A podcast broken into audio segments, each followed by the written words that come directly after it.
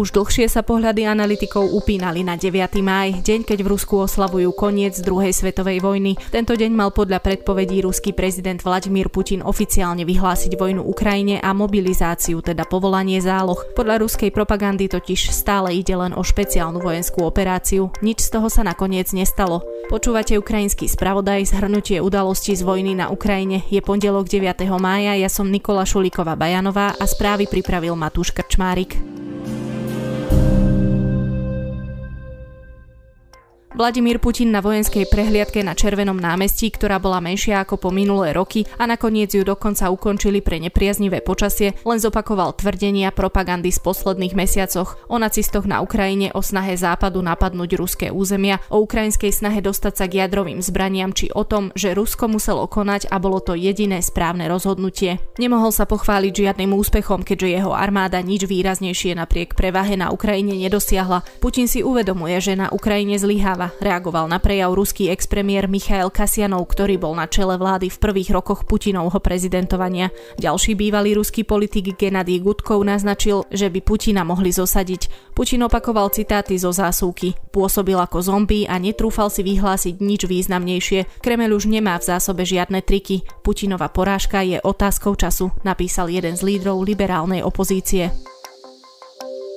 Jeden z najhorších útokov v doterajších 75 dňoch ruskej vojny na Ukrajine sa odohral v sobotu v meste Bilohorivka v Luhanskej oblasti. Rusi zasiahli bombou miestnu školu, kde sa schovávalo asi 90 ľudí. Podľa gubernátora oblasti Serhia Hajdaja vytiahli z trosiek len 30 z nich. Zomreli civilisti, ktorí sa pred ostreľovaním jednoducho ukryli v škole. Išlo o cielený útok na školu. Ďalší zločin okupantov okomentoval tragédiu ukrajinský prezident Volodymyr Zelenský. Pokračuje ruská ofenzíva na východ východe Ukrajiny, kde sa Rusko snaží preraziť ukrajinskú obranu. Cieľom je úplné ovládnutie Doneckej a Luhanskej oblasti a udržanie pozemného prepojenia medzi okupovaným Donbasom a Krymom. Do tejto oblasti Rusi presúvajú vojakov, ktorí nahrádzajú straty z posledných týždňov. Ukrajinská armáda k tomu očakáva, že budú pokračovať raketové útoky po celej Ukrajine. Rusko sa tiež podľa Ukrajincov zameriava na zničenie infraštruktúry letisk a odstavenie ukrajinského letectva vrátane dronov. Štyri rakety v noci na pondelok zasiahli prímorskú Odesu, ktorá leží na spojnici okupovaného Krymu s moldavským proruským separatistickým regiónom Podnestiersko. Ukrajinská armáda tvrdí, že rakety vystrelili z Krymu a hrozí pokračovanie podobných útokov. Boje pokračujú aj v Mariupole, kde prápor Azov aj po evakuácii civilistov bráni oceliareň Azovstal. Nevzdáme sa, kapitulácia by pre nás znamenala smrť, povedal v rozhovore novinárom poručík prápora priamo z oceliárne. Ruskej armáde sa míňa presne navádzaná munícia a čoraz viac bude využívať nepresné rakety a bomby, ktoré môžu byť oveľa ničivejšie. Informáciu prinieslo britské ministerstvo obrany. Keďže konflikt pokračuje nad rámec ruských predvojnových očakávaní, ruské zásoby presne navádzanej munície sa pravdepodobne značne vyčerpali. To si vynútilo použitie ľahko dostupnej, ale starnúcej munície, ktorá je menej spolahlivá a menej presná, tvrdí ministerstvo v pravidelnej správe.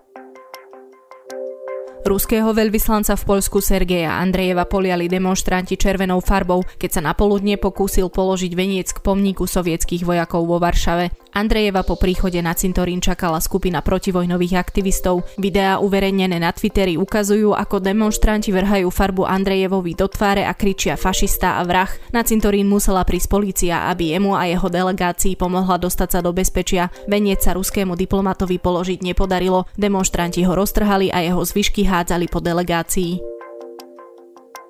Pondelok bol aj dňom Európy výročím Šumanovej deklarácie z roku 1950, ktorá viedla k vzniku Európskeho spoločenstva pre uhlie a oceľ, predchodcu súčasnej Európskej únie. Predseda Európskej rady Charles Michel v tento deň navštívil ukrajinskú Odesu, kde jeho program narušilo aj ruské ostreľovanie. Michel návštevu označil za ďalší prejav neochvejnej solidarity Európskej únie s ukrajinským ľudom v jeho boji proti ruskej agresii.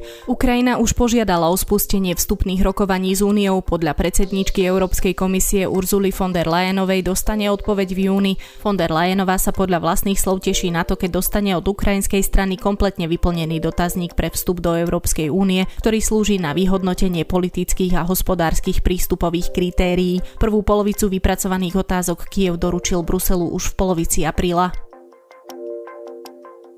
Predseda strany Sme Robert Fico označil Zelenského za klamára a nebude prítomný v slovenskom parlamente, keď sa mu cez videohovor v útorok ukrajinský prezident prihovorí. Nebudem počúvať človeka, ktorý klame na dennej báze, povedal Fico na tlačovej konferencii. Zelenský vyzýva západné štáty, aby zastavili dodávky ropy a plynu z Ruska, čo Fico označuje za nepriateľné. Únia už predstavila plán, ako sa odstrihnúť od ruskej ropy do konca roka. Slovensko či Maďarsko by dostali na to viac času. Fico to napriek tomu označil za ekonomickú samovraždu Vláda by podľa neho mala obhajovať energetické záujmy štátu tak, ako to robí Maďarská. Maďari ukončenie ruských dodávok odmietajú úplne a vyhrážajú sa, že tento balík sankcií budú vetovať. O výnimku sa v pondelok prihlásilo aj Bulharsko, ktoré sa takisto vyhráža vetom. To je na tentokrát všetko. Počúvali ste ukrajinský spravodaj zhrnutie najdôležitejších udalostí zo 75. dňa vojny na Ukrajine. Do počutia opäť zajtra.